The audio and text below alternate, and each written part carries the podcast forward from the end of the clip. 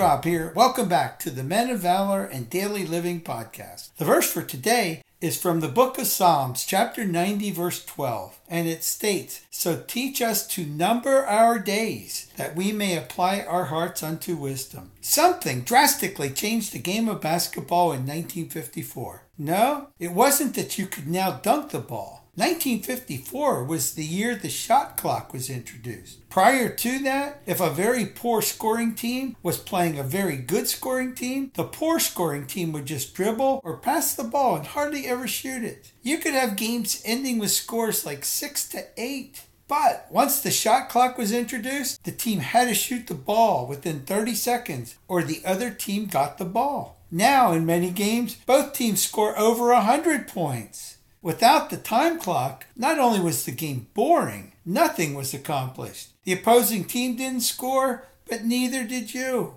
So, my question for you is this Do you live your Christian life like you have a shot clock, with your days being numbered to do God's will with your life? Or do you just dribble through life, taking everything day by day, and just live a lukewarm life, and your prayers for your future pretty much amount to Lord, give me a painless death.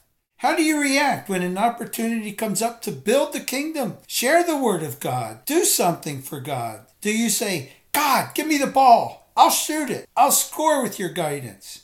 Or do you immediately pass the ball to someone else and then when they get it, you watch them do God's will and score and win the game and they become his good and faithful servant? I hope you realize your days are numbered. Right now, think what if my shot clock of life ran out at 12 a.m. on my next birthday?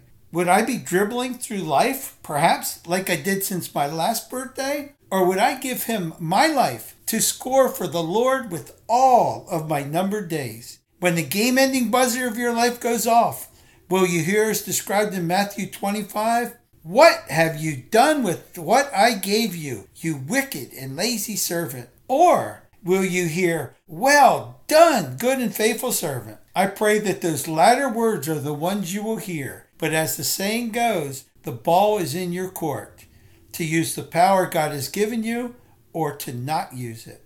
What an amazing God we serve. God bless you.